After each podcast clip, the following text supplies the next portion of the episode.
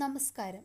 ഞാൻ Amy and George audiologist and speech language pathologist Believers Church Medical College Hospital മുതിർന്നവരിലെ സംസാര വൈകല്യത്തെ ഒരു speech തെറപ്പിസ്റ്റിന് എങ്ങനെ സഹായിക്കാം?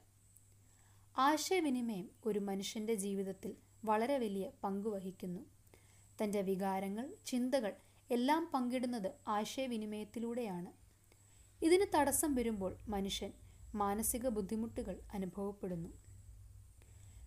പ്രായമായവരിൽ കണ്ടുവരാവുന്ന രോഗാവസ്ഥയാണ് സ്ട്രോക്ക് അഥവാ മസ്തിഷ്കാഘാതം.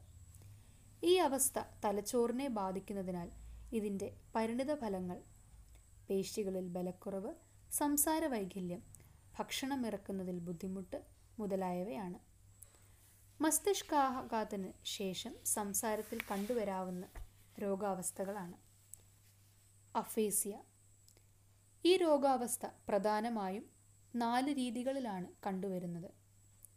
ഒന്ന് തീരെ മനസ്സിലാക്കുവാനും സംസാരിക്കുവാനും ബുദ്ധിമുട്ട് കാണിക്കുന്നു. രണ്ട് മനസ്സിലാക്കുവാൻ സാധിക്കും എന്നാൽ അക്ഷരങ്ങൾ ശരിയായി ഉപയോഗിച്ച് വാക്കുകൾ പറയുവാൻ ബുദ്ധിമുട്ട് കാണിക്കുന്നു. മൂന്ന് മനസ്സിലാക്കുവാൻ ബുദ്ധിമുട്ട് കാണിക്കുന്നതിനാൽ തക്ക മറുപടി നൽകുവാൻ സാധിക്കാത്ത അവസ്ഥ. നാല് നാമങ്ങൾ പറയുവാനുള്ള ബുദ്ധിമുട്ട്. ഈ അവസ്ഥകളെ എല്ലാം തെറപ്പിയിലൂടെ ഭേദമാക്കുവാൻ സാധിക്കുന്നതാണ്. വിവിധ രീതികളിലൂടെ വേണ്ട സംസാരത്തെ കൊണ്ടുവരുവാൻ സ്പീച്ച് തെറപ്പിയിലൂടെ സാധിക്കും. ഡിസാർത്രിയ. ഈ രോഗാവസ്ഥയിൽ സംസാരത്തിന് ആവശ്യമായ പേശികൾക്ക് ബലക്കുറവുണ്ടാകുന്നത് കാരണം സംസാരത്തിൽ വ്യക്തത കുറവ് കണ്ടുവരുന്നു. ഈ രോഗാവസ്ഥയ്ക്ക് സംസാരത്തിന് ആവശ്യമായ പേശികളുടെ ബലം വർദ്ധിപ്പിക്കുന്നതിനായി വിവിധ വ്യായാമങ്ങൾ ചെയ്യുന്നു. ഇതിലൂടെ സംസാരം കൂടുതൽ വ്യക്തമാകുന്നു. വളരെ അപൂർവമായി കണ്ടുവരുന്ന മറ്റൊരവസ്ഥയാണ് അപ്രാക്സിയ.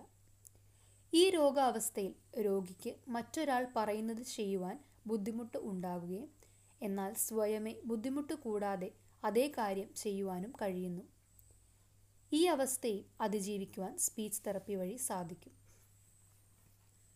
രോഗാവസ്ഥയുടെ കാഠിന്യം അനുസരിച്ച് തീരെ ആശയവിനിമയം ചെയ്യുവാൻ കഴിയാത്തവർക്ക് ഓൾട്ടർനേറ്റീവ് ആൻഡ് ഓഗ്മെന്റേറ്റീവ് കമ്മ്യൂണിക്കേഷൻ അഥവാ എ എ സി ഉപയോഗിക്കാം.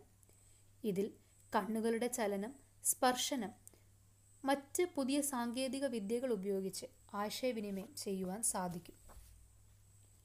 ഈ രോഗാവസ്ഥകളിലെല്ലാം ശരിയായ ചികിത്സ സ്പീച്ച് തെറപ്പിയിലൂടെ തക്ക സമയത്ത് രോഗിക്ക് ലഭിക്കുമ്പോൾ അവരിൽ കൂടുതൽ ആത്മവിശ്വാസവും സ്വയപര്യാപ്തരാകുവാനും അവർക്ക് സാധിക്കും. ലഭ്യമായിരിക്കുന്ന ചികിത്സകളെ കണ്ടെത്തി തിരിച്ചറിഞ്ഞ് തക്ക സമയത്ത് പ്രയോജനപ്പെടുത്തുക. രോഗാവസ്ഥകളെ കുറിച്ചുള്ള ഭീതി അല്ല വേണ്ടത്. മറിച്ച് അതിനെ അതിജീവിക്കുവാൻ ബുദ്ധിപൂർവം ശ്രമിക്കുക. നന്ദി.